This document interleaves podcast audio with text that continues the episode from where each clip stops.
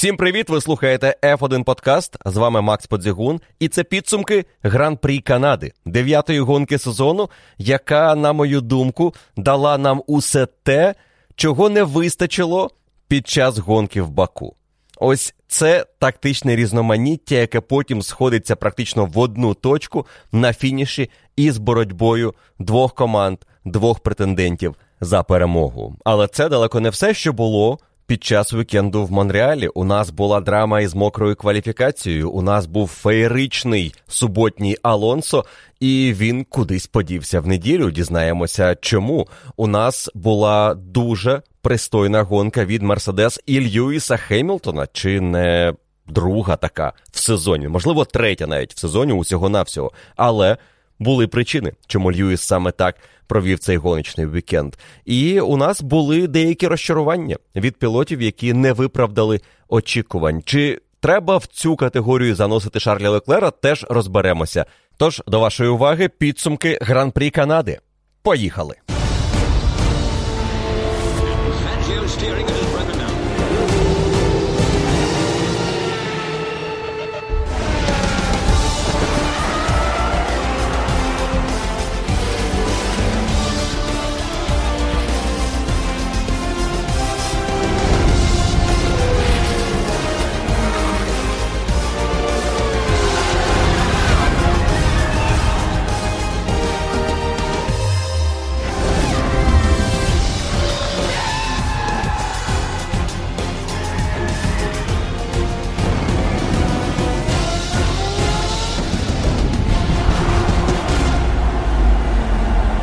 Автодром імені Жиля Вільньова склав непогану пару трасі в Баку. І я думаю, що така комбінація дозволила нам дійсно подивитися на загальну картину, чого варто очікувати у боротьбі Феррарі і Bull на трасах такого типу. Бо траси в багатьох сенсах подібні.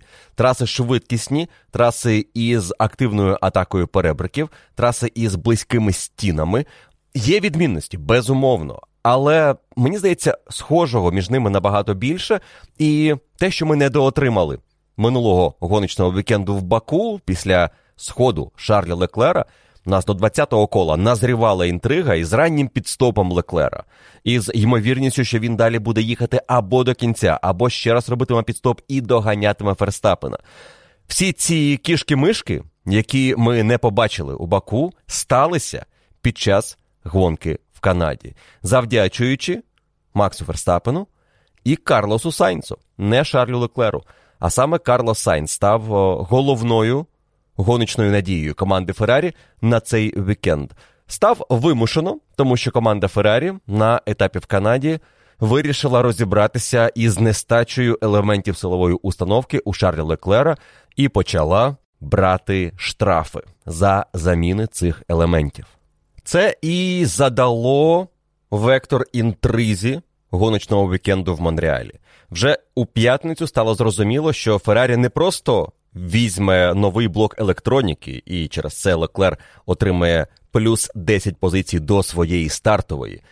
Це був лише перший крок у двокроковому плані команди Феррарі взяти новий повністю оновлений блок усіх елементів силової установки необхідний для того, щоб Шарль зміг доїхати цю фазу сезону.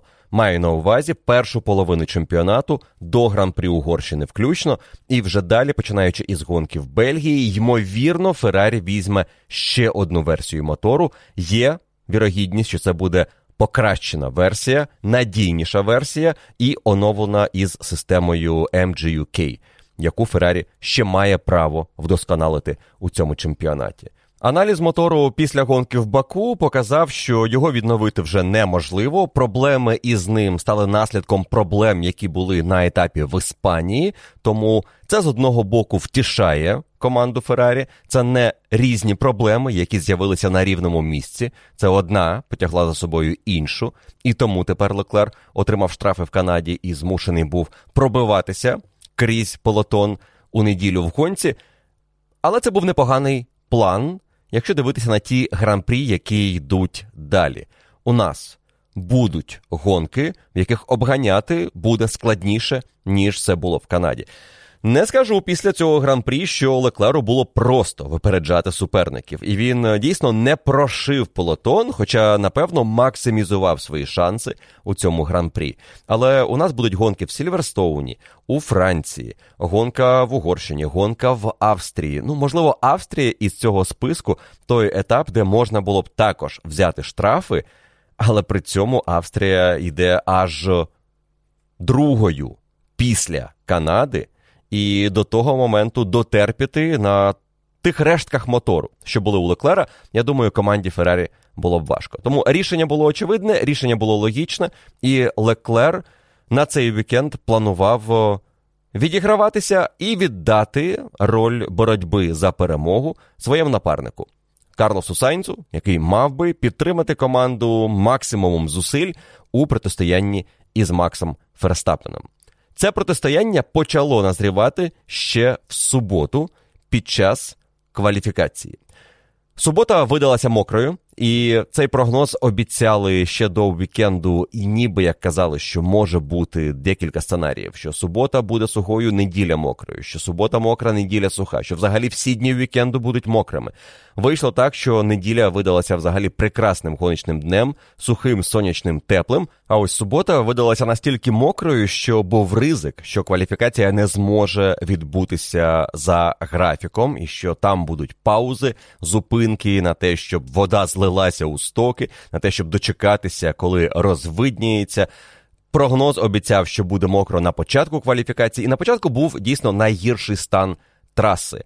Але я говорив це під час трансляції, хочу повторити це ще раз офіційно у подкасті. Я мушу відзначити дуже сміливі дії директора гонки Едуарду Фрейташа, який наважився дати старт цій кваліфікації і поклався на учасників чемпіонату, на гонщиків, які зможуть в цих умовах показати високий рівень. І вони його продемонстрували.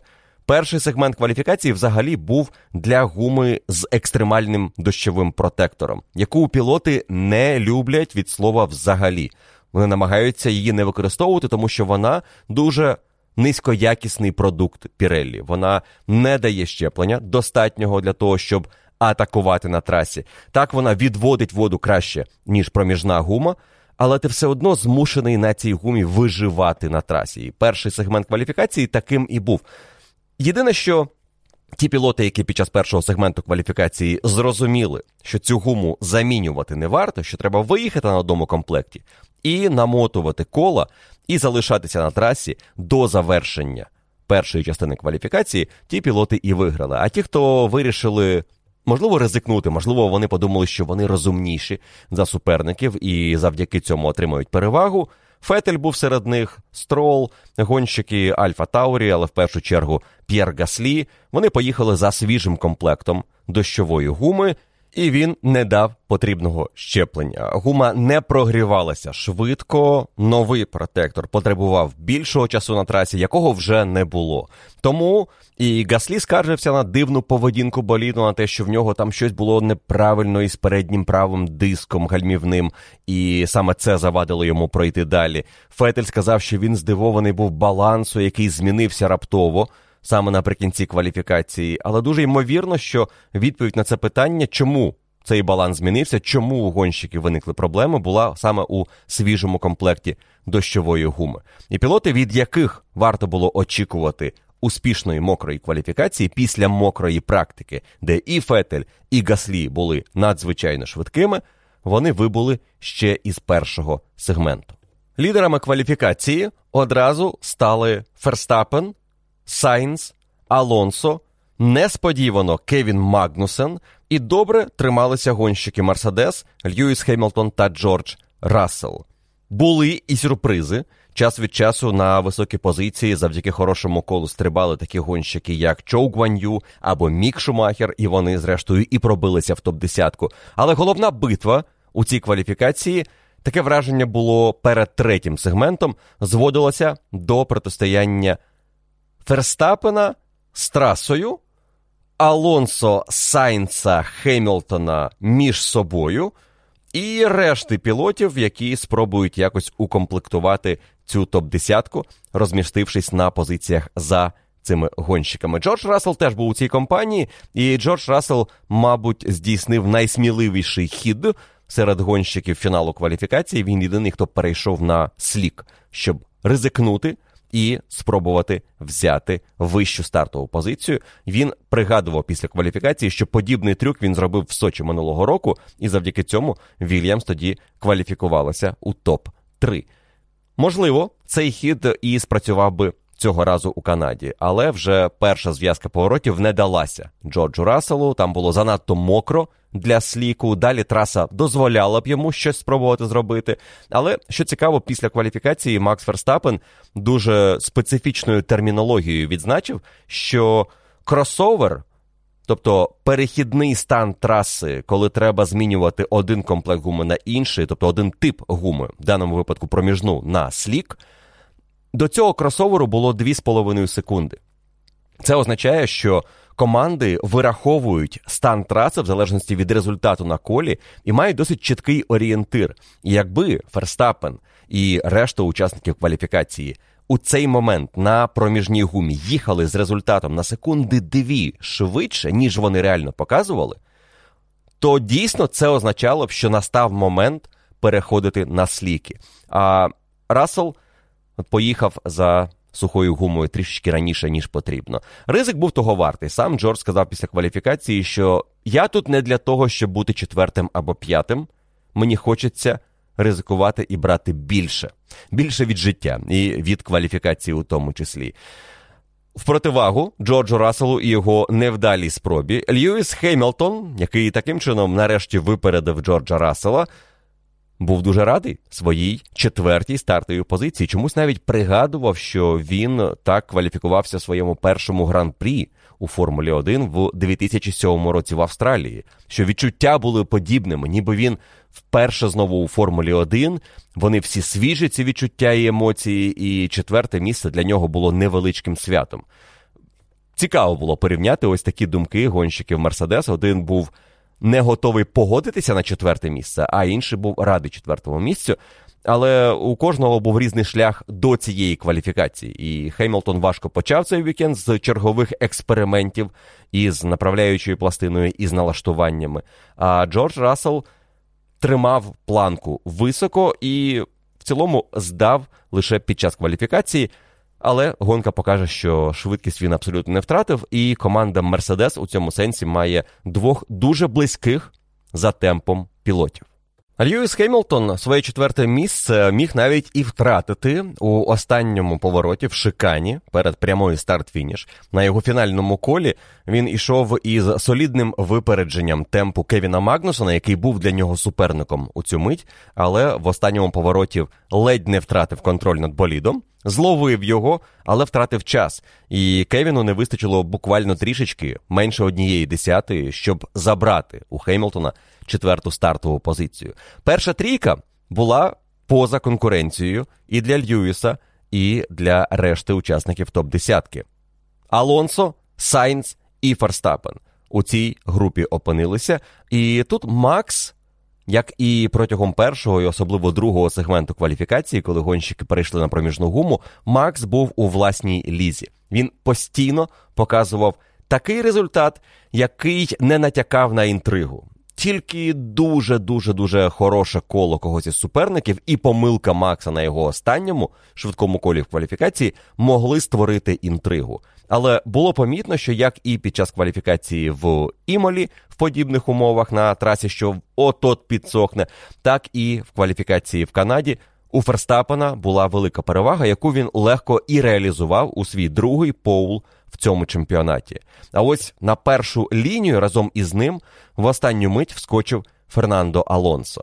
Алонсо, який з початку вікенду показував темп гонщика рівня топ-5. Алонсо, який показав найкращий час на мокрій практиці перед кваліфікацією, зміг в вирішальний момент зібрати хороше коло і у фіналі цієї кваліфікації.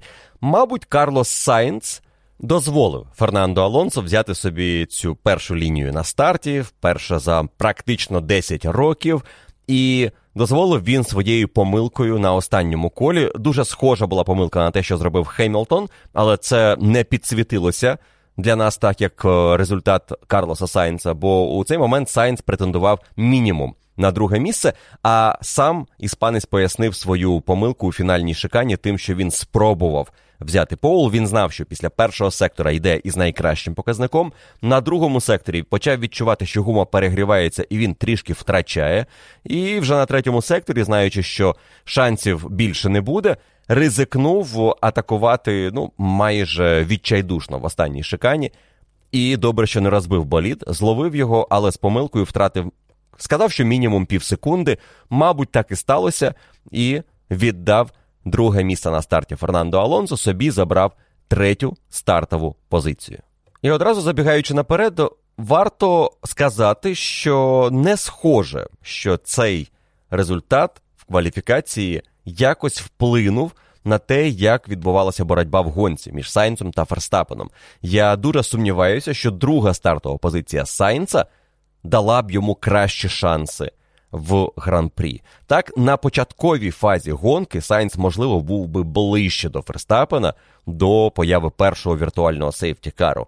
Але це не змінило б того, що відбулося із появою віртуального сейфті-кару і далі в гонці. Тому помилка не коштувала дорого Карлосу Сайнцу в кваліфікації, але дала можливість Фернандо Алонсо отримати свої 15 хвилин слави і нагадати усім, що у нього є швидкість, попри те, що його Ферстапен назвав гонщиком, що дійсно стає старим. Алонсо сказав, що за це я його обжену на старті гран-прі. І взагалі моя мета. Полідирувати у цій гонці. Я розумію, що боротися із Феррарі і Редбул Альпін не вдасться, відзначив Алонсо. Але я спробую полідирувати, а далі вже вони нехай між собою розбираються. Ці слова Алонсо стали пророчими, тому що гонка звелася саме до протистояння Макса Ферстапена і Карлоса Сайнца.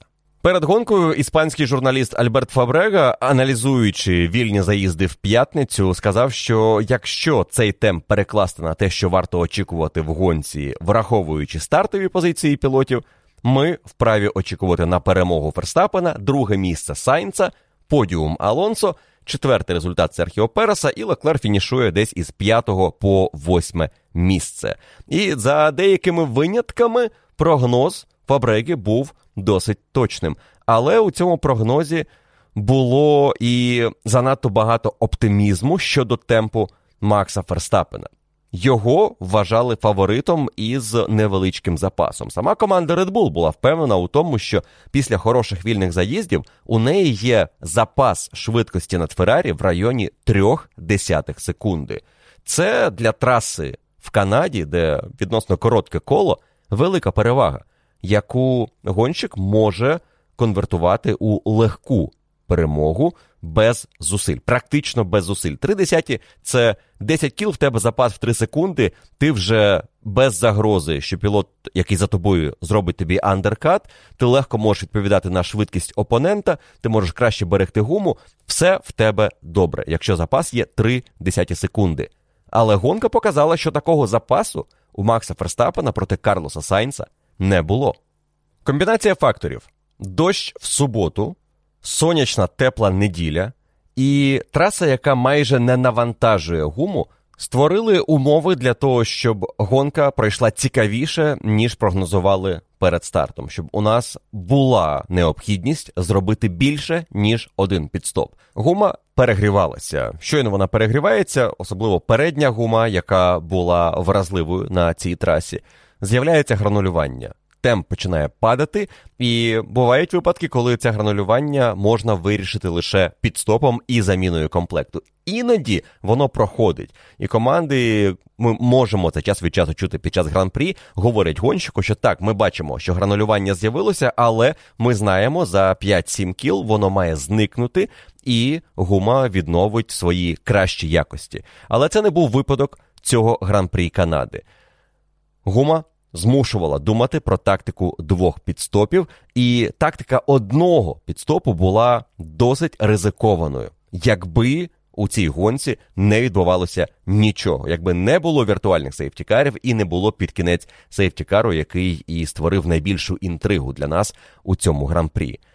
Але той факт, що гума перегріватися почала швидко, і у нас з'явився рано перший віртуальний сейфтікар, це дозволило побачити дуже цікаву тактичну боротьбу між Red Bull та Феррарі. Коли у Серхіо Переса виникли проблеми із коробкою передач на восьмому колі гонки, команда Red Bull миттєво зреагувала і покликала Макса Ферстапена в бокси змінити його стартовий мідіум на свіжий комплект харду.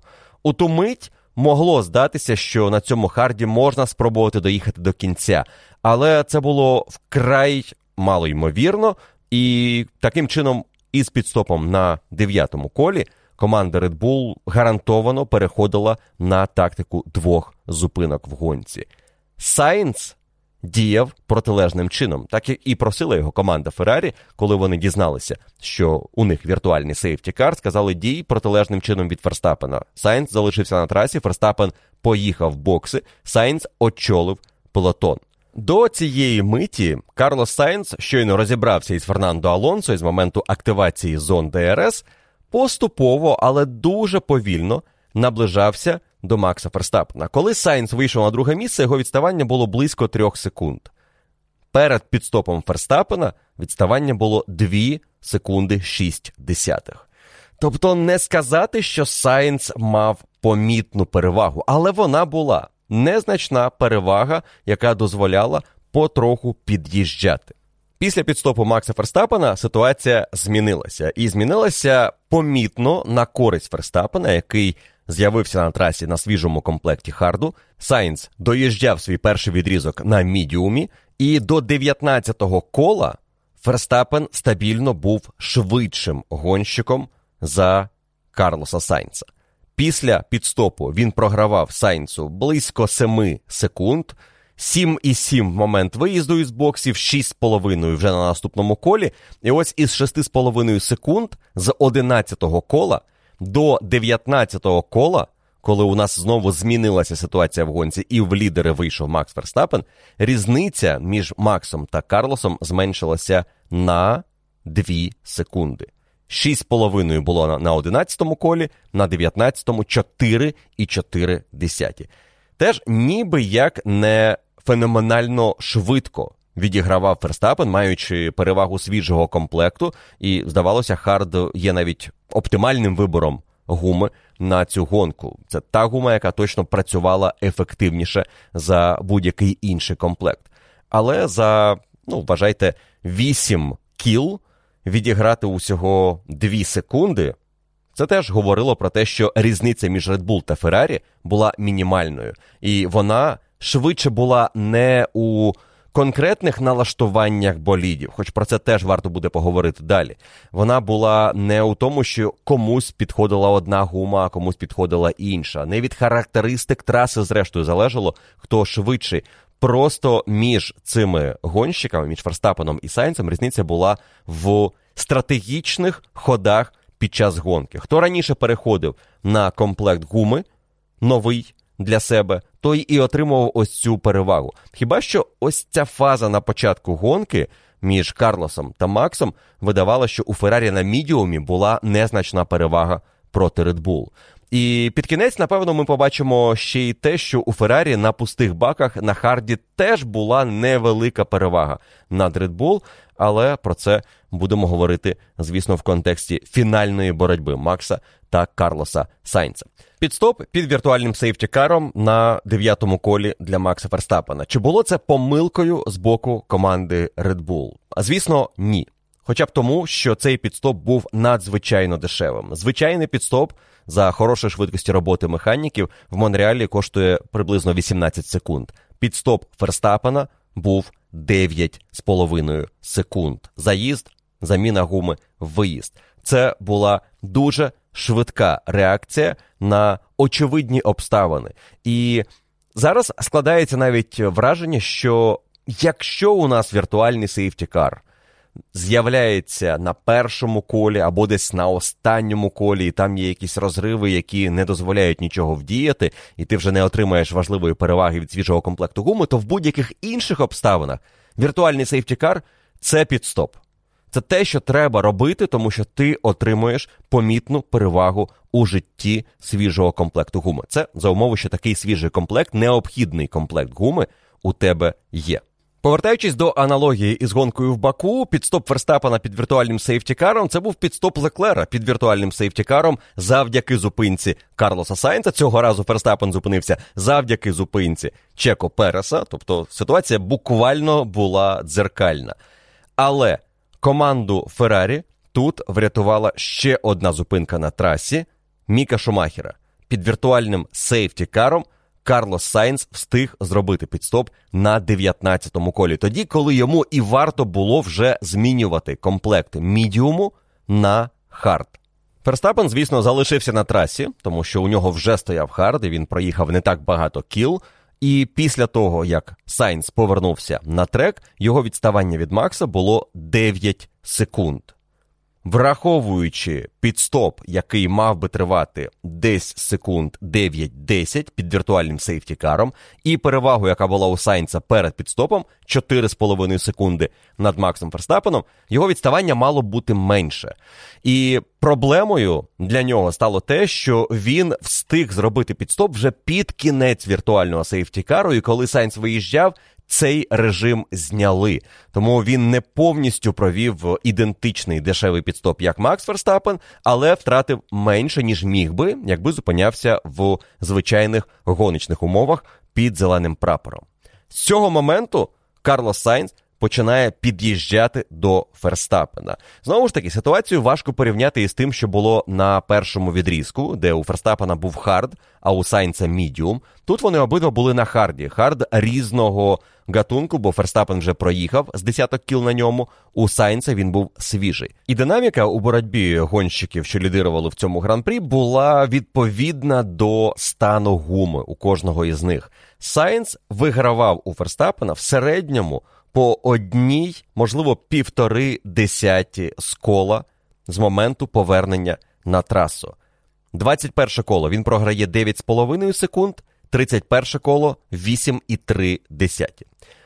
На 31 колі 8,3, на 41 колі 6 секунд.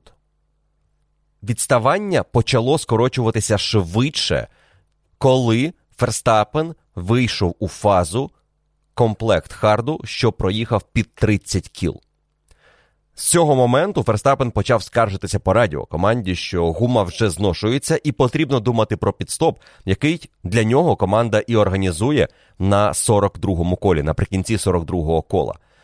Але динаміка на користь Сайнца, якраз починаючи із 35-го кола, була дуже помітною. На 35-му колі він програвав 8 секунд. На 41-му це вже були 6 секунд. Мабуть, початковий темп Сайнца на харді свідчить про те, що він не хотів відіграти це відставання швидко, і він планував із 20-го кола їхати до фінішу на харді. І це було цілком досяжно у цьому гран-прі, хоч і важко, напевно, було б на останніх 10 колах гонки. Його темп перед тим, як Верстапен зробив підстоп, свідчив більше не про швидкість Сайнца, а про те, що Ферстапен втрачає свою швидкість на харді під 30 кола уже на цьому комплекті. І коли Макс зробив свій підстоп за повну ціну цієї зупинки під зеленими прапорами, його відставання від Сайнца склало майже 11 секунд. Це була найбільша перевага одного із гонщиків над іншим у цьому гран-прі. 11 секунд, які Ферстапену треба було відіграти за фінальні 28 кіл гонки. Тобто в середньому вигравати десь по 3 десяті секунди з кола. Але безумовно такий процес буде нерівномірним. Першу частину цього відставання він відіграв би у першій фазі, щойно з'явився на трасі на свіжому харді. Фінальну частину вирішальну наприкінці відрізку, сподіваючись на те, що гума Сайнца буде у жахливому стані, маючи вже під 50 кіл на комплекті. Крістіан Хорнер після гонки скаже, що усі наші показники говорили про те, що якщо Сайнс залишиться на трасі, він буде дуже вразливим на останніх колах, і ми зможемо його пройти за 10 кіл до фінішу. Прогноз Red Bull був таким, що вже на 60-му колі Сайнс підпустить Макса Ферстапена і не зможе нічого вдіяти. Графік, з яким Ферстапен почав скорочувати відставання, коли повернувся на трасу на свіжому харді, був схожим на те, про що говорив Крістіан Хорнер, якби він зберігав свою лінійність. Тому що Ферстапен, маючи під 11 секунд відставання на 44-му колі, мав на 45-му уже 9,8, на 46-му 8,8 секунди, на 48-му 7,7 секунди. І далі до 60-го кола з таким темпом він цілком міг би зустрітися із Сайнцем, і це враховуючи те, що Сайнц теж почав би трішечки уповільнюватися, а можливо і серйозно уповільнюватися ближче до 40-го і далі 50-го кола на його комплекті Харду. Але як розвивалася б така боротьба, ми з вами не дізналися через Юкі Цуноду, який на 48-му колі, повертаючись із боксів на трасу, не впорався із керуванням на холодній гумі. Досить е, дивна помилка, які ми не часто бачимо у сучасній Формулі 1, але таке іноді буває. Юкі просто недооцінив стан гуми, вилетів у другому повороті і викликав появу сейфтікару. Команда Феррарі після гонки скаже, що дії директора гонки були дуже повільними, і в таких ситуаціях треба швидше приймати рішення, тому що про сейфтікар вони дізналися буквально перед тим, як у Сайнца була фінальна можливість звернути в бокси. Але якщо подивитися на те, що відбувалося із Сайнцем, коли з'явився сейфтікар, які дії виконував іспанець, мене є підозра, що не команда Феррарі вирішувала в цей момент, чи буде підстоп. Сайнц блискуче орієнтувався по ситуації в гонці. Він бачив, по-перше, він знав, що вилетів Цунода. Ця інформація в нього була. Він бачив на екранах обабіч траси для глядачів, що із Цунодою, і що це дуже ймовірний сейфтікар. Якщо не реальний, то хоча б віртуальний. З'ясувалося, що це сейфтікар реальний через пошкодження захисного бар'єру, який треба було відновити. Тому Едуарду Фрейтеш випустив автомобіль безпеки. Але ще до того, як ця інформація долетіла до Карлоса Сайнца, він уже направив свій болід на заїзд в бокси. Команда Феррарі по радіо йому почала говорити про підстоп, коли він уже був на Пітлейн. І це був дещо панічний стан, коли команда усвідомлює, що якщо ми зараз не робимо зупинки, ми програємо дуже багато. І якщо уявити собі, що Сайнс у цю мить чекає вказівки команди, він її отримав би, знову ж таки, якщо вірити онборду і тому радіо, яке демонструють на F1 TV, яке можна послухати і яке прив'язане до подій на трасі, воно з'являється у ту мить, коли гонщику говорять те, що говорять. І якби Феррарі давала вказівку Сайнцю і він на неї чекав, він отримав би її, пройшовши першу шикану. Таким чином, він залишився б на трасі, він продовжував би лідирувати в цьому гран-прі але за ним були пілоти, які мали перевагу свіжого комплекту гуми. І Сайнц на Харді під сейфтікаром, який втратив температуру, мав дуже небагато шансів проти Ферстапена, який мав фактично свіжий комплект. Якби він робив пітстоп, він програвав чимало позиції і вибував із боротьби не те, що за перемогу, навіть за подіум. Тож Феррарі пощастило, що Сайнс швидше зорієнтувався. Я поки що стверджую саме так, що це Сайнс швидше зорієнтувався за команду. І коли він почув ось ці вигуки інженера Заїжджай, заїжджай в бокси, він відповів: Я вже заїхав в бокси і отримав у відповідь: А, добре, молодець. Заїхав на підстоп, йому поставили хард, причому команда перепитувала у нього, що буде, якщо буде safety car, чи поставимо ми хард. І варіантів насправді було два у команди Феррарі: це або хард, або софт. І це дуже цікавий спосіб спробувати проаналізувати ситуацію і подумати, а чому Феррарі не ризикнула маючи менше 20 кіл до фінішу. Це питання, яке, напевно, найбільше зараз мучить Карлоса Сайнца по завершенні гонки в Канаді. У них не було ще одного комплекту мідіуму, який був найбільш очевидним вибором на таку дистанцію до фінішу. Наприклад, команда Альпін скористалася цим шансом і дала Естебану Окону та Фернандо Алонсо по свіжому мідіуму на фінальні 20 кіл дистанції. У Карлоса Сайнца було, як і у решти пілотів, купа свіжих комплектів софту після мокрої кваліфікації. І софт на вільних заїздах демонстрував непогану швидкість на серії кіл. Він здавав після приблизно 8-9 кіл. Але чи не варто було у цей момент ризикнути і спробувати отримати таку велику перевагу на перших колах життя комплекту, щоб потім намагатися втримати позицію? Ось цей момент е, дійсно залишається чи не найбільшою загадкою гран-прі Канади. Софт не взяв ніхто із тих, хто робив підстоп під сейфтікаром. Це, мабуть, дещо говорить про віру у цей комплект і те, що за 20 кіл до фінішу софт дуже ризикований вибір. Мабуть, у відчайдушній ситуації, якби Сайенс е, ловив шанси і раптом опинився в лідерах, і завдяки удачі мав нагоду втриматися там, він би ризикнув поставити софт. У ситуації, в якій опинилася Феррарі в цій гонці, де вони стабільно були не гірше Red Bull, іноді виглядали краще за болід команди Red Bull, робити ставку на такий несподіваний сценарій із софтом, непередбачуваний для команди, було небезпечно.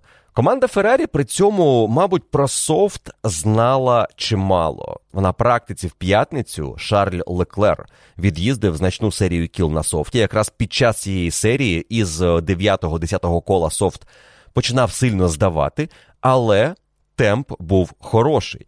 І Шарль для чогось цю інформацію збирав. Я так і не зрозумів, чесно кажучи, для чого, тому що сам Леклер в гонці софт не використовував. Навіщо команда Феррарі робила ці експерименти в п'ятницю із софтом? Можливо, просто намагалася зрозуміти всю картину цього вікенду, знати, чи варто покладатися на софт. Можливо, ця інформація зібрана Леклером і дала їм можливість прийняти рішення не ставити софт. Карлосу Сайнцу, тому що вони знали, що після 10 кіл цей комплект уже не буде здатен конкурувати із Хардом Макса Ферстапена, і Ферстапен поверне позицію, яку Сайнц міг у нього відібрати на рестарті після сейфтікару. Ми не дізнаємося, як би воно було, але можливо, ми отримали. Трішки менше б інтриги наприкінці гонки, але більшу амплітуду емоцій а, на момент рестарту. Ось тоді у Ферстапена були б серйозні проблеми проти Сайнца, але далі у Сайнца були проблеми проти Ферстапена. У нас виникла історія на фініші цієї гонки, дуже схожа на те, що було у протистоянні в Монці 20-го року між П'єром Гаслі та Карлосом Сайнцем. І Сайнц знову був у ролі наздоганяючого.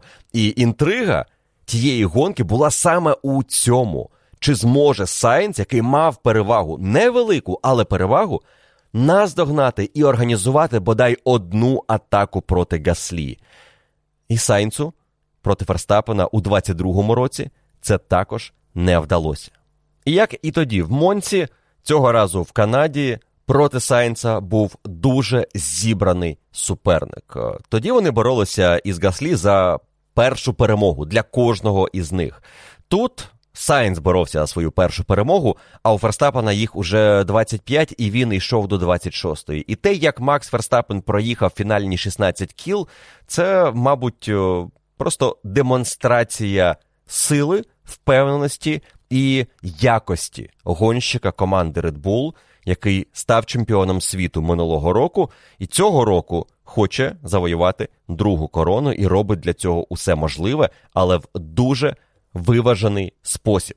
Ферстапен в цьому сезоні не створює іскор, не лізе в якісь битви, які ти гарантовано не виграєш, не намагається стрибнути вище голови, коли болід не керується так, як йому хочеться.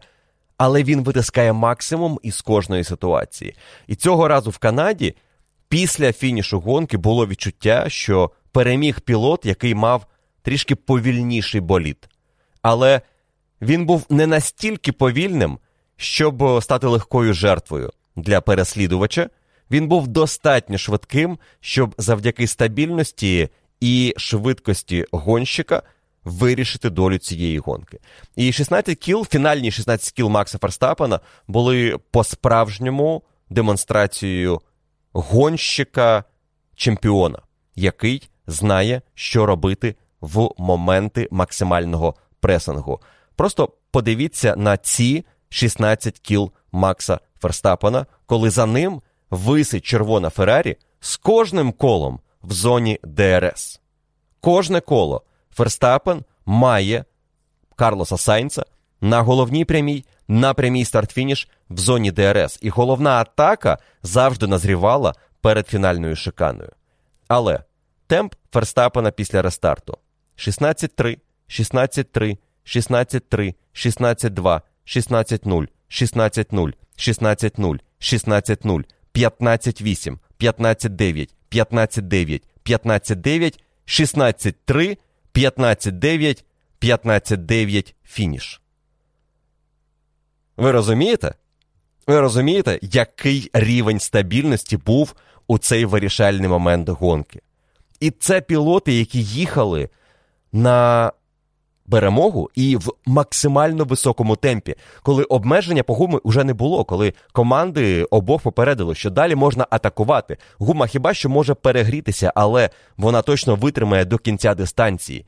За ці кола, що Ферстапен і Сайнц почали активно вести боротьбу за перемогу за останні 16 кіл, вони від Льюіса Хеймлтона від'їхали на 7 секунд. Перші навіть десь до 60-го кола, перші кола боротьби були ще більш-менш на рівні для Льюіса. Але із 60-го кола він почав швидко програвати і програвав десь по пів секунди з кола гонщикам Red Bull та Феррарі. Теж ознака того, що Ферстапен не їхав у помірному стабільному темпі. Він атакував. Сайнц теж атакував, але змінити нічого йому не вдалося. Ферстапен підмічав, як працює Сайнс. Він бачив, що Сайнс на одному колі намагається атакувати, на іншому він заряджає акумулятор. Ферстапен розумів, коли це станеться, і вгадував моменти, коли йому треба більше атакувати на виході із 10-го повороту і більше оберігати свою позицію проти Сайнса. А на якому колі у Сайнса не буде бажання атакувати, а він просто буде в зоні ДРС, але заряджатиме свої акумулятори. Ось все це в голові трималося у Ферстапена на швидкості в Канаді, на трасі, де дуже близько стіни, і де треба усе тримати під контролем. Це дуже високий клас, і я вважаю, що те, як провів Ферстапен останні кола, не лише його виставляє у дуже вигідному світлі, але й підкреслює гоночні якості Карлоса Сайнца, який не провалився проти такого суперника, який не відпав, який не наробив дурниць, який тиснув на нього. І припустився лише однієї помилки наприкінці, і вона вже була із відчою. На останньому колі, розуміючи, що він уже далеченько після першої зони ДРС від 7 до 8 повороту, Сайнц ризикнув дуже пізно загальмувати в 10-й поворот. Він змазав апекс, заблокував переднє праве колесо. Він виїхав далі за Ферстапеном. Ну і все було вже скінчено. Ось на фінальному колі інтриги не було завдяки тому, що Ферстапен розпочав його сильно, а Карло Сайнц е, спробував зробити неможливе. Після фінішу Сайнц звучав розчарованим, але стримано розчарованим, що мене здивувало. Я пам'ятаю, як він побивався після втраченої перемоги в Монці у 20-му. Як там багато було емоцій про те, що ай-яй-яй-яй, хороший результат для команди. Так, ми здобули фініш на подіумі. Тоді для Макларен це був здобуток, власне, як і зараз. Але я дуже хотів перемогти, казав тоді Сайнц. Нині було все дуже стримано. Він сказав, що я виклався на усі 100 і ну так не вдалося. Можливо, це слова людини, яка впевнена, що це його не єдиний шанс. Тоді в Монці це був його чи не перший шанс у боротьбі за перемогу за кар'єру у Формулі 1. Зрозуміло, що тоді емоції зашкалюють. Тут, маючи Феррарі і маючи пристойний гоночний вікенд в Канаді, можливо, це ознака того, що Сайнс починає повертати впевненість у собі, впевненість в цьому боліді, і розуміє, що такі нагоди у нього ще будуть. І тому він не надавав аж багато сенсу втраченій перемозі у цій боротьбі проти Ферстапена. Що нам показала битва за перемогу на Гран-прі Канади, так це те, що регламент 22-го року все ж непогане рішення. Формули 1, і я тут не про ефект плигання. Його, до речі, майже не було або ж на ньому взагалі ніхто не акцентував уваги. Він був помітним в деяких моментах гонки, на деяких онбордах, але загалом це точно не було масовою проблемою, про яку так багато говорили після Баку. Але про це ми поговоримо далі. Тут важливо відзначити, що можна було переслідувати суперника дуже щільно, сидіти в секунді за ним кожного наступного кола, мати непогану гуму при цьому, не перегріту, яка вже за 2-3 кола змушує тебе відпускати опонента. Обгони в зоні ДРС не були суперлегкими, якщо це не боротьба проти Альпін і Алонсо, у якого були проблеми з максималкою, але це теж інша історія цієї гонки. І обгони в таких умовах все одно залишаються мистецтвом. Це треба ще вміти організувати. І те, що Сайнс, наприклад, не зміг організувати атаку на Ферстапена, це і про Сайнса дещо говорить, і про Ферстапена, про його оборону, і про те, що у цій Формулі 1 під'їхати ще не гарантовано означає об'їхати. І це добре, тому що це дозволяє статися ось такій битві, яку ми з вами бачили протягом фінальних 16 кіл Гран-прі Канади. І переможцем став гонщик, якого, напевно, мало хто міг зупинити цієї неділі. Можливо, був лише один пілот у полотоні, якому могло вдатися перемогти Ферстапена у неділю. Але цьому гонщику довелося розпочинати гран-прі із 19-ї позиції. Мова про Шарлі Леклера і про його традиційні півтори-дві десяті переваги над Карлосом Сайнцем в умовах гонки, які ми бачили в цьому чемпіонаті, його трішки агресивнішу манеру пілотажу, те, що виокремлювало Леклера у цьому чемпіонаті і дозволяло йому бути ось тим головним суперником для Макса Ферстапена. Було б Супер цікаво дізнатися, як би гонка розвивалася, якби Леклер був суперником Макса на цих фінальних 16 колах. Чи була б там спроба атаки, чи були б у нас феєрверки у протистоянні двох лідерів чемпіонату? Події цього сезону кажуть нам, що, мабуть, було б цікавіше, мабуть, було б гаряче. Події Гран-прі Канади у виконанні Шарля Леклера швидше стверджують протилежне. У Леклера були чомусь серйозні проблеми із виходами з 10-го повороту, де і готується атака в зоні ДРС. І Леклеру не вдавалося багато чого у першій фазі гонки. Він опинився у групі суперників, які кожен іншому давав зону ДРС, і через це Леклер довго не міг пробитися вище. Він розпочинав гонку 19-тим, За декілька перших кіл піднявся до 14-ї позиції, став 13-тим на восьмому колі. Ось з восьмого кола по коло 18 він майже не просунувся вперед. Він був у групі пілотів, які змагалися за позицію. Там був Алекс Албон, який тримав Валтері Ботаса, той тримав Ландо Норріса, а Норріс тримав Шарля Леклера. І лише після того, як у нас в першій фазі підстопів на 19-му колі, коли багато зупинилися під віртуальний сейфтікар від Міка Шумахера, Леклер відіграв декілька позицій і піднявся у топ 7 а далі він їхав аж до 41-го кола, коли зробив свій підстоп і перейшов із харду на мідіум. Перехід не був простим. Шарль Леклер втратив зайві 2,5 секунди на цьому підстопі і знову опинився у трафіку. Знову виїхав за пілотами, які його притримували б. Це був Даніель Рікардо, Юкі Цунода Чоу Гуан'ю і Лен Строл, який довго тримав цілу групу гонщиків і намагався заїхати в топ-10 зі своєю тактикою одного підстопу. Але свіжий комплект мідіуму тут почав допомагати Шарлю Леклеру. Він е, швидко пройшов Даніеля Рікардо, причому в нестандартному місці на виході із шостого повороту. Далі позаду залишилися Юкі Цунода та Чоу Гуан'ю, і Потім пішли підстопи під сейфті каром, завдяки чому Шарль піднявся на сьому позицію. Сьоме місце перед рестартом. Те, що було у Шарлі Леклера, у суперниках були гонщики команди Альпін, Естебан Окон та Фернандо Алонсо.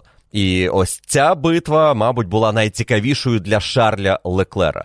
Він уже знав до цього, що таке їхати за Естебаном Оконом. Він їхав дуже довгий відрізок за Естебаном Оконом, починаючи із 29-го кола і до свого підстопу на 40-му колі. І щоразу Естебан Окон прекрасно виходив із 10-го повороту, тримався попереду протягом всієї зони ДРС, не давав Леклеру жодного шансу на організацію атаки.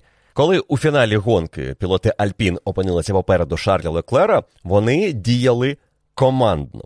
У Фернандо Алонсо на цю мить уже були очевидні проблеми із максимальною швидкістю. Вони посилилися десь з 20-го кола, коли команда побачила, що є витік повітря із системи роботи е, двигуна. І це не дає Алонсо можливість розвивати максимальну швидкість. Потрібно було контролювати температуру силової установки. Фернандо Алонсо намагався використати Естебана Окона як прикриття. Окон давав йому зону ДРС для того, щоб Алонсо захищався від Шарля Леклера. І декілька кіл після рестарту це працювало, але недовго. На 58-му колі Леклер проходить Фернандо Алонсо, а невдовзі організовує атаку і на Естебана Окона і піднімається на п'яту позицію.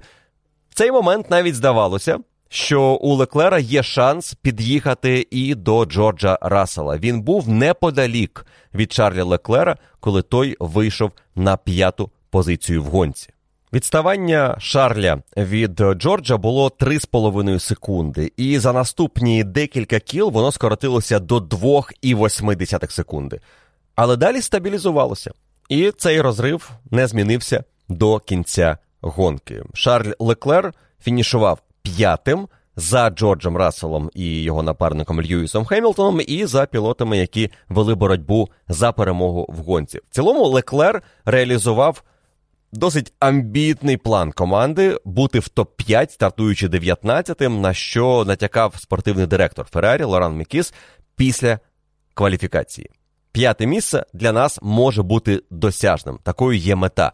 Леклер перед стартом говорив, що мета зробити усе правильно стратегічно, і команда ледь не помилилася із цим підстопом, де він втратив декілька позицій і втратив час, але це не коштувало йому в підсумку позиції. Хоча хто знає, можливо, якби він тоді не виїхав за Рікардою компанією і не втрачав час на обгонах, він був би ближче до Джорджа Рассела і міг би поборотися із Джорджем, і потенційно дуже дуже здалеку, потенційно із Льюісом Хемілтоном за третє місце у цьому гран-прі. Тому план Шарля перед гонкою бути четвертим, якщо ми все зробимо правильно, виглядає оптимістичним, але по факту команда Феррарі, якби все дійсно зробила бездоганно у цій гонці, могла дати Леклеру шанс піднятися у топ-3. Але цього виступу Шарлі Леклера було достатньо, щоб вболівальники проголосували за нього як за гонщика дня Українські фанати Формули 1 і світова аудиторія вирішили, що найкращим був Леклер. Леклер після фінішу скаже, що це був непоганий результат. Він, звісно, розчарований, що доводилося мінімізовувати втрати, розчарований тим, як проходила гонка, але не результатом.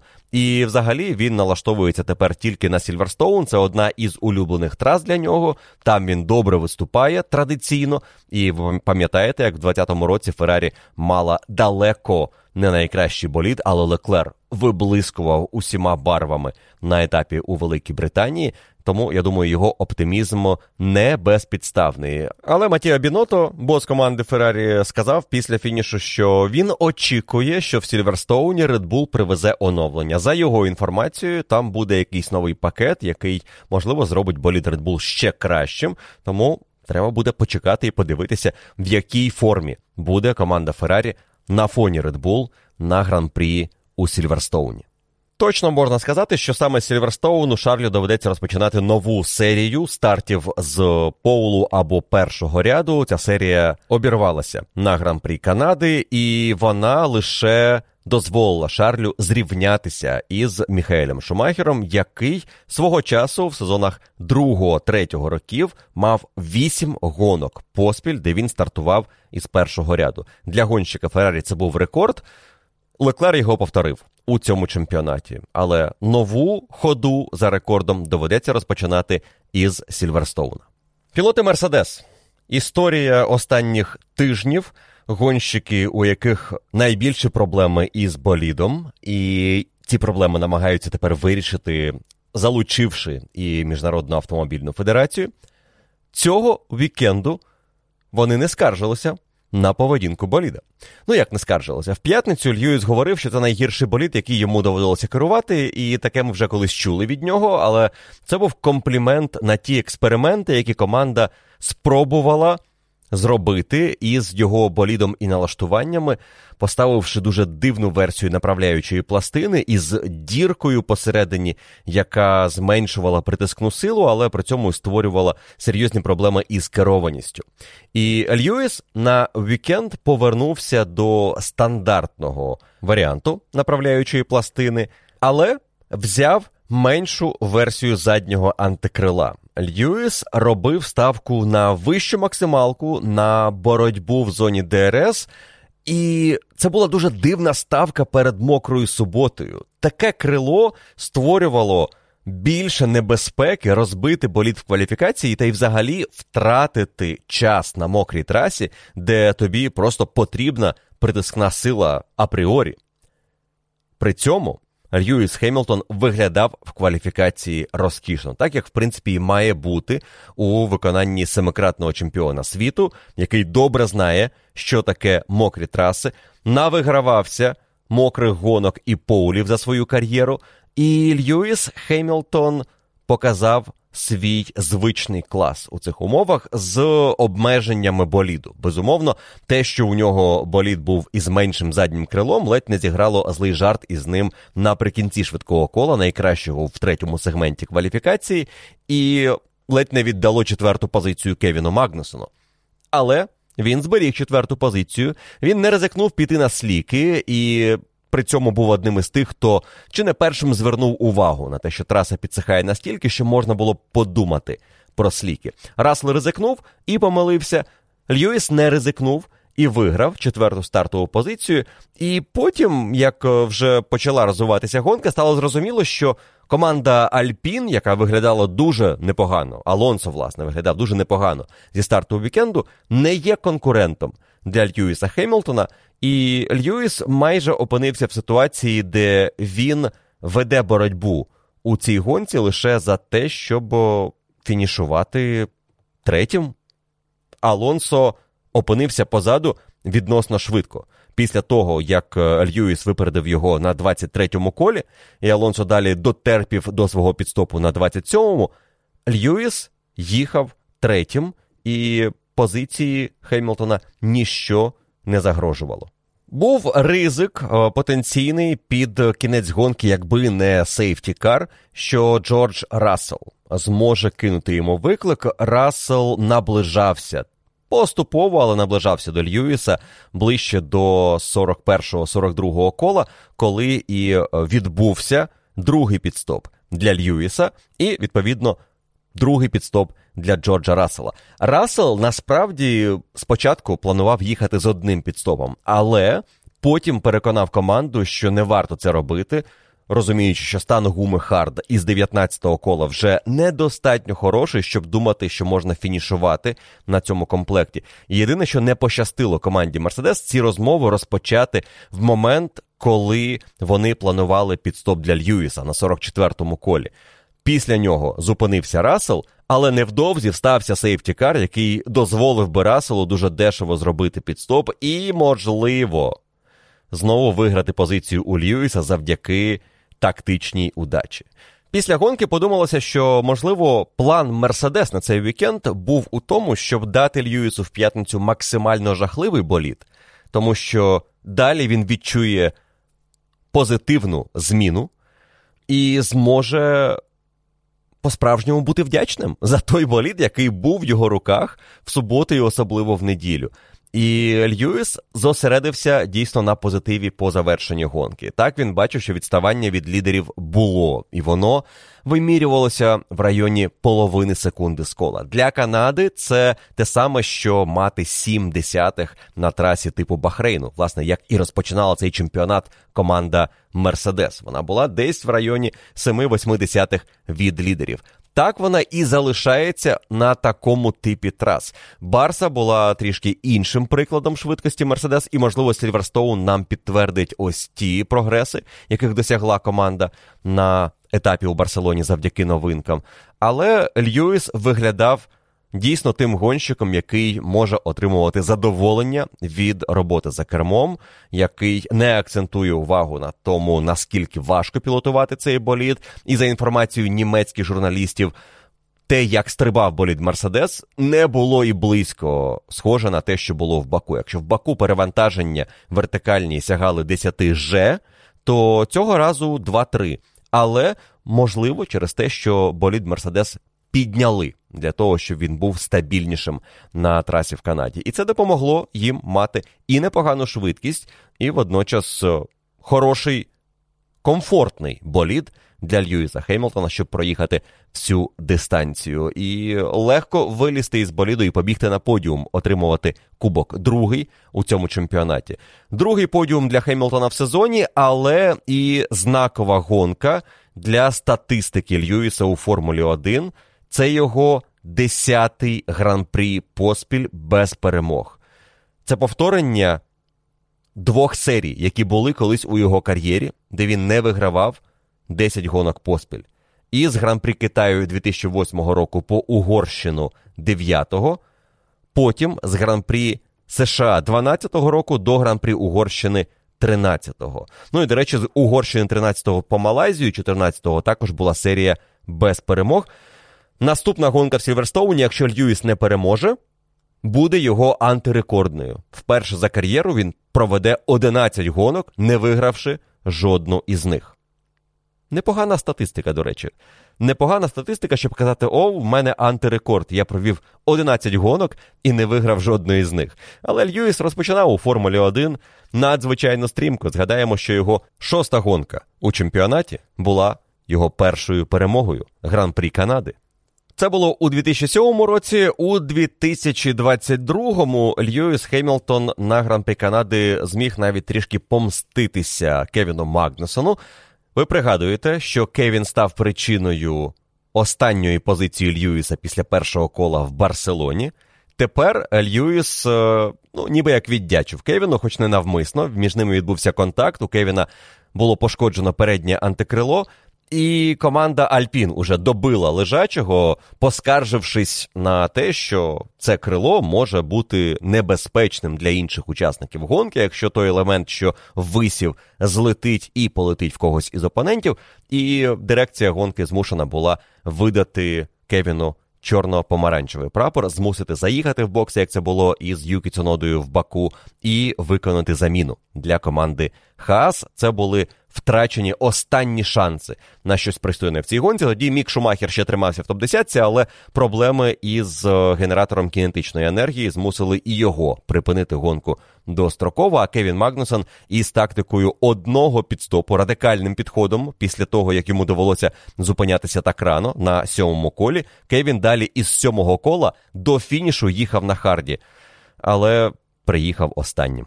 Окрім Ферстапена Сайнца, Хемілтона і Шарля Леклера ще одним героєм цієї гонки, але напевно зі знаком мінус став Фернандо Алонсо. Він завищив наші очікування після кваліфікації, після своїх ремарок про те, що він буде боротися за лідерство у цьому гран-прі, і що, можливо, навіть місце на подіумі може бути досяжним, але топ-5, ну, топ-5 треба брати за такого старту із другого місця на гран-прі Канади. І Алонсо був швидким на hard і на п'ятничних вільних заїздах, що давало надію команді Альпін, що цей план спрацює. Старт на мідіумі, перехід на hard. Фернандо Алонсо навмисно не їхав за свіжим комплектом гуми на першому і другому віртуальному safety car і. Один із них, до речі, він пропустив, тому що. Інформація про цей віртуальний safety car з'явилася, коли Алонсо уже виїхав на пряму старт-фініш.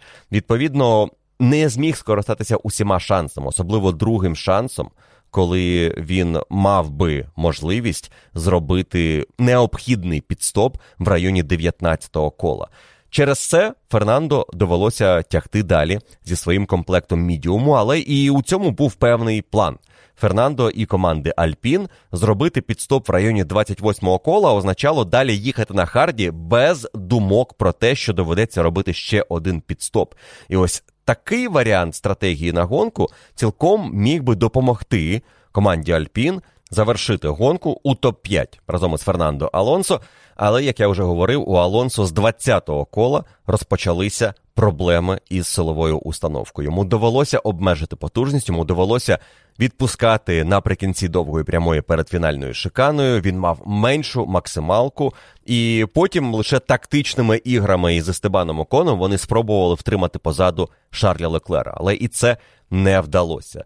Алонсо ж наприкінці гонки був ще й роздратований тим фактом, що команда не пустила його вперед. Він був за оконом, він виглядав трішки швидше і натякнув досить прозоро, що варто було б віддати позицію. Я весь вікенд був у сто разів швидше за Естебана. Фраза, яка могла бути сказана тільки Фернандо Алонсо, напевно.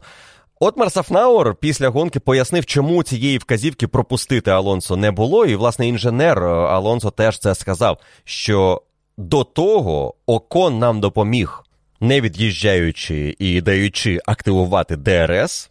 І таким чином Алонсо намагався втримати Леклера. І якби він цього не робив, то міг би бути далі попереду, і не було б питання, чи дати Алонсо фінішувати вище за Естебана Окона. Але це питання виникло наприкінці. і Алонсо залишився незадоволений, мабуть, не стільки навіть тим, що він фінішував позаду Окона, як тим фактом, що він стартував другим думав, що можна фінішувати в топ-5, а завершив гонку сьомим. І навіть не сьомим. До після фінішу з'ясувалося, що Алонсо на останньому колі, обороняючись від Валтері Ботаса, чотири рази змінив траєкторію на фінальній прямій перед шиканою. І одного разу Валтері навіть довелося відпускати акселератор, щоб уникнути контакту із гонщиком Альпін. Стюарди цей епізод розглянули і винесли Алонсо покарання плюс 5 секунд і один штрафний бал в суперліцензію, що опустило Фернандо із сьомого місця на дев'яте. Тож день для нього став ще гіршим. Фернандо по завершенні гонки сказав, що нам не щастило, але ми не можемо контролювати удачу. Так, із віртуальним сейфтікаром ми прогавили нагоду зробити підстоп, але нам треба робити болід надійнішим. Ось у чому головна проблема. І ненадійність боліду поки що вибиває його із колії. Йому із тими проблемами, які були з мотором, доводилося діяти трішки як камікадзе. Буквальні слова Фернандо, що йому в поворотах треба було бути суперагресивним, щоб потім в зоні ДРС залишатися в безпеці щоб е, його не могли атакувати наприкінці прямої. Ну а про епізод з Оконом він сказав, що я не міг його обігнати, тому що із болідом були проблеми, але я все одно був швидшим у цей момент в гонці. Тож дуже важко повірити в той факт, що я завершив гонку сьомим. Але ні, навіть не сьомим, а аж на дев'ятій позиції. У Алонсо дійсно в цьому сезоні є проблеми із болідом, і вони виникають регулярно. В Бахрейні проблема з мотором, в Саудівській Аравії проблема з мотором, в Австралії проблема з мотором, проблема зі щепленням і аварія в Імолі, неправильна стратегія, помилка гонщика в Майамі.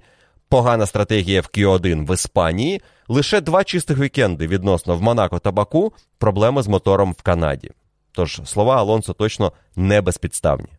Але при цьому команда Альпін хорошим результатом на гран-прі Канади заробили вони 10 очок, що було рівно на 10 більше, ніж заробила команда Макларен, наближаються до команди Макларен у Кубку конструкторів. Між ними лише 8 очок у боротьбі за четверте місце. І ця боротьба має бути дуже активною в наступних декількох гран-прі. Думаю, що до літньої паузи в чемпіонаті у нас у Альпін навіть є певна перевага в ініціативі. Вони виглядають краще і будуть траси, напевно, Австрія в першу чергу І я б сказав, що Велика Британія може бути другою такою трасою, де у Альпін може бути перевага над Макларен.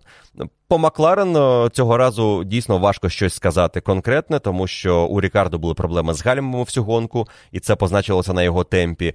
У Норріса були проблеми з кваліфікацією, раз е, з заміною мотору, де він повернувся на стару версію. Потім, коли його покликали на підстоп, команда чомусь не була готова. Підстоп був плановий. Про нього знав Норріс. Команда покликала, він заїхав, а колеса забули винести. Ну і це поставило хрест на надіях Ландо Норріса фінішувати в очках. Тому Альпін наближається, і Макларен є про що подумати після цього етапу. Непогано виступила команда Альфа Ромео, і це м'яко сказано, тому що насправді це, мабуть, найкращий командний результат Альфа Ромео в цьому сезоні. Якщо ми говоримо про боротьбу Альпін і Макларен за четверте місце, то, мабуть, за очками, які зараз має Альфа Ромео, вони теж у цій боротьбі. У них 51 очко, що на 14 менше, ніж у команди Макларен. Але 10 очок Альфа Ромео заробили лише в Канаді. Зусиллями Валтері Ботаса і Джоу Гуан'ю. Героєм команди цього вікенду був китаєць. Чудова кваліфікація, перший вихід у фінал, непогана гонка із е, фазою такої важкої боротьби за позицію, де йому нічого не вдавалося. Спершу було важко проти Рікардо, потім проти Міка Шумахера нічого не міг вдіяти в групі пілотів. Пізніше у Джо Гуаню були проблеми із Ленсом Стролом, якого він не міг обігнати. І через те, що він постійно був у трафіку, Валтері Ботас протилежною стратегією, яку використовував Фін на цьому етапі, якщо його напарник у нас стартував більш-менш традиційно на гумі мідіум, потім перейшов на hard, потім ще раз на hard, Ботас стартував на hard і і перейшов на мідіум уже під safety car на 49-му колі. Тому зекономив багато часу і опинився попереду напарника, ще й атакував наприкінці Фернандо Алонсо.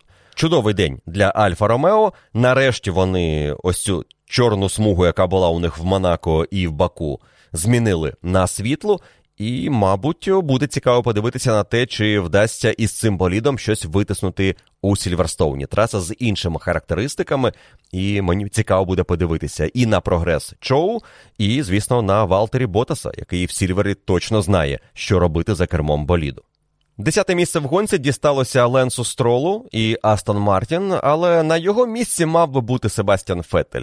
Там команда помилилася, не покликавши Фетеля на піт-стоп, коли з'явився safety car, і це могло дозволити Себу повернутися в топ-10. Але Строл із стратегією старт на харді і на 47-му колі перехід на мідіум зміг багатьох суперників стримати. Знову розставив лікті, як це було, наприклад, в Австралії.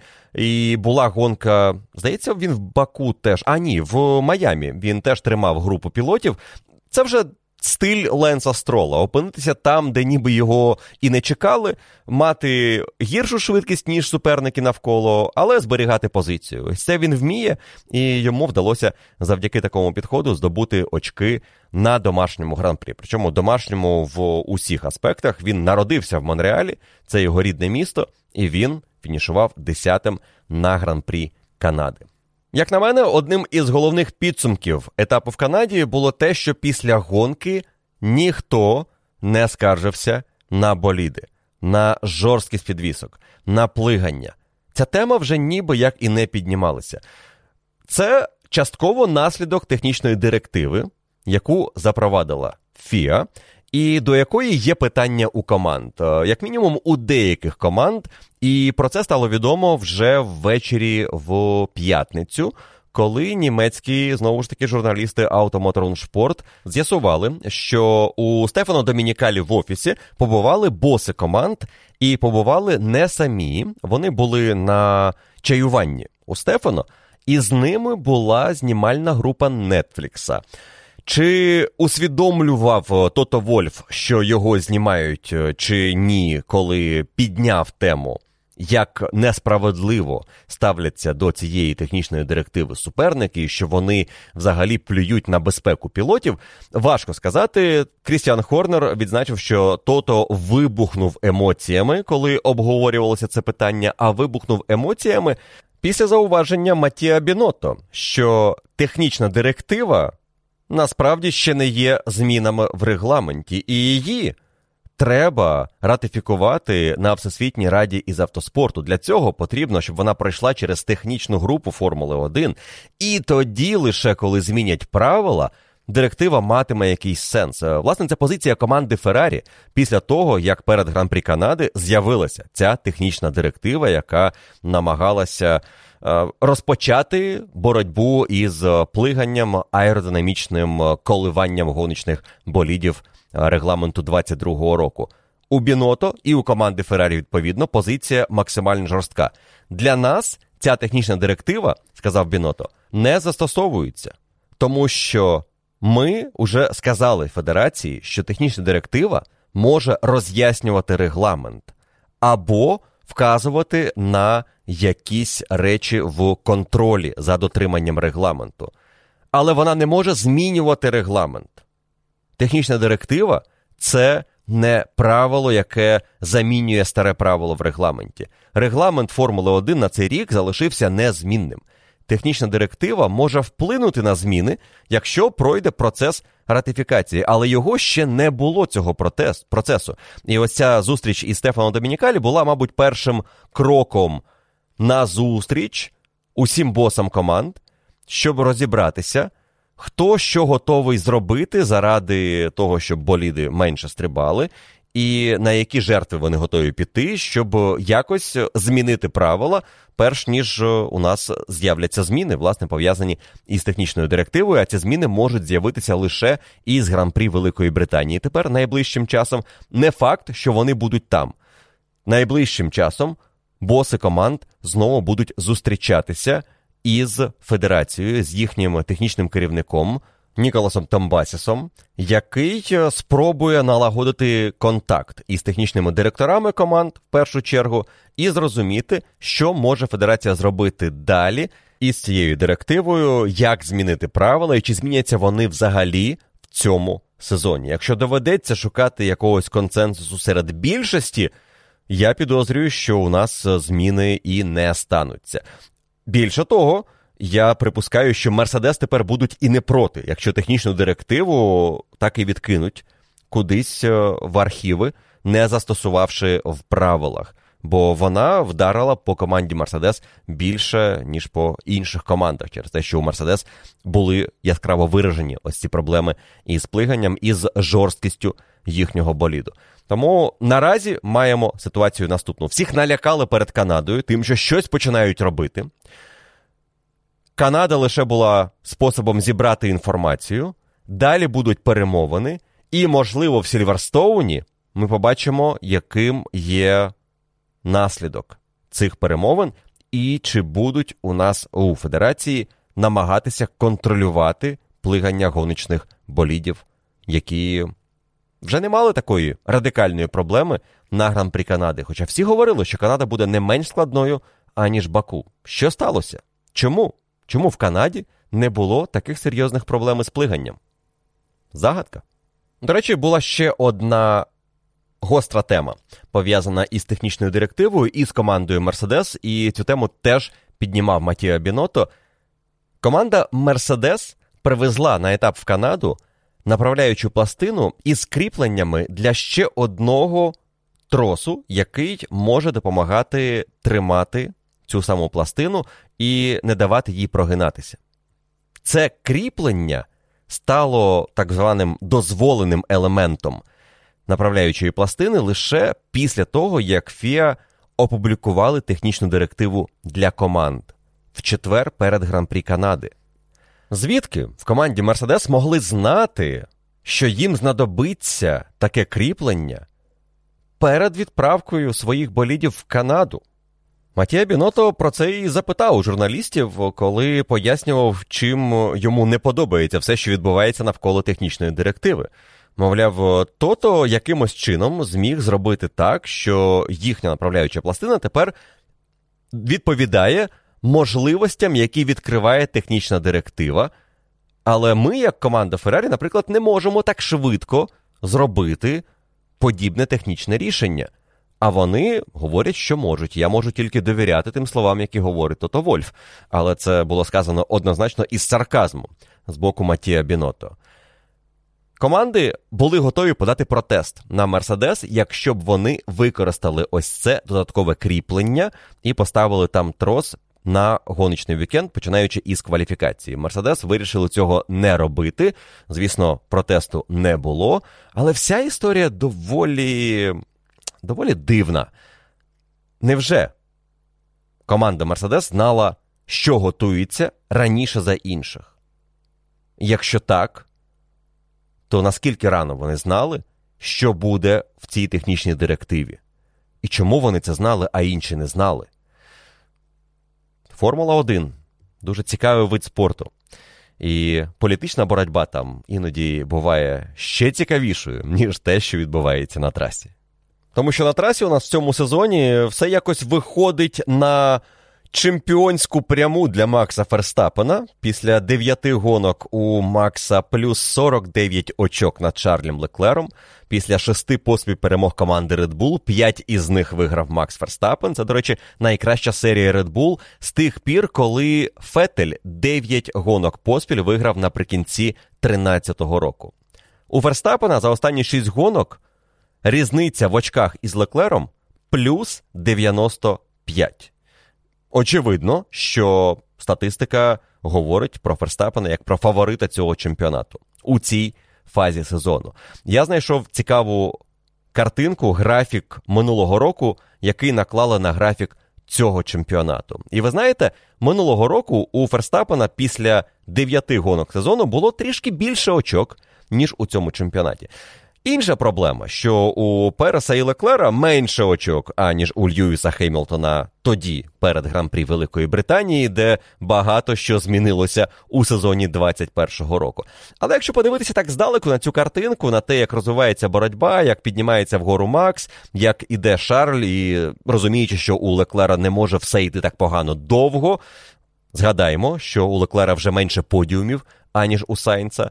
І Леклер насправді добряче просів в останніх гонках через проблеми із надійністю техніки, яка має нарешті почати його довозити до фінішу і на високих позиціях. Загалом, порівнюючи ці графіки, хочу сказати, що картина не виглядає такою драматично поганою для інтриги. Тоді ми теж говорили, що після перемог в Австрії у Ферстапана все настільки схоплено, що навряд чи Мерседес вдасться відігратися. Але потім був Сільверстоун. І тоді реально все змінилося. Тож, маючи коливання в плюс 46 очок за перші три гонки, плюс 49 очок тепер після 9 гонок на користь Ферстапена у боротьбі з Леклером, я б не зарікався, що на цьому боротьбу завершено. І навіть якщо інтрига не буде настільки гострою, як минулого року, у нас ще чимало цікавих гран-прі попереду. І, судячи із політичного протистояння у Формулі 1, не лише гонками ми з вами будемо жити, спостерігаючи за цим сезоном. До речі, ви знаєте, що кімната перед подіумом транслюється не наживо. Я про це дізнався після гонки в Канаді. Якісь дивні були проблеми зі звуком, пам'ятаєте, де нам спершу нічого не вмикали, було дуже тихо. Бачили ми, що Макс і Карлос спілкуються. Потім увімкнули звук. Ми почули Льюіса, Макса, Карлоса, а потім знову стало тихо. Виявляється, про це дізнався Тед Кравіц зі Sky Sport, що цю кімнату Формула 1 транслює із затримкою. І щойно режисер трансляції чує, що хтось вилаявся, він робить звук тихіше, щоб ми з вами, не дай Боже, не почули якогось факт-шіт або булшіт. Я знаю, що ваші запитання далеко не булшіт, тому очікую на них по завершенні цього вікенду в коментарях під цією публікацією із подкастом підсумками Гран-прі Канади. Давайте поговоримо про те, що вам ще цікаво дізнатися про цей вікенд. Запитуйте усе, що вас цікавить. Відзначайте лайками ті запитання, які вам подобаються від учасників клубу, і на найпопулярніші запитання, на найцікавіші запитання, і запитання тих, хто має пріоритет у відповіді, ви отримаєте мої відповіді в середу ввечері. На цьому в мене все на сьогодні. Я хочу подякувати вам за увагу, за те, що ви слухаєте ці подкасти в понеділок ввечері. Є учасниками клубу. Дякую, що дивилися прямі трансляції на сетанті разом зі мною. І окремо хочу подякувати тим учасникам клубу, що згадали про те, що Канада це трьохсота гонка, яку я коментував. І це та подія, на яку я зовсім не очікував. Спасибі Ірі Барбарі і компанії, яка організувала свято буквально за годину до початку трансляції. Приїхали на студію, привітали з класним подарунком, трофеєм, який тепер в мене на чільному місці. І мені приємно, що ви такі речі пам'ятаєте. Я вдячний кожному, хто привітав мене і в чаті із цією подією. Ми з вами разом це зробили. Якби не ви, якби не ваша підтримка і ваше бажання дивитися Формулу 1 українською, слухати її із моїм коментарем, то ця цифра могла б і не з'явитися. Свого часу ви надихали мене продовжувати, коли було дійсно важко. Нині є інерція, динаміка, яка мені говорить, що зупинятися ніхто не збирається. Тож 300 це лише початок. Попереду у нас і 400, і 500, і я думаю, і 1000. У нас в кожному сезоні все більше гонок. Тож до тисячі разом теж доберемося скоро. Ще раз спасибі вам за це свято. Дякую, що любите Формулу 1 і дивитеся її та слухаєте про неї разом зі мною та F1 Подкаст. Бережіть себе, слава Україні! Перемога обов'язково буде за нами.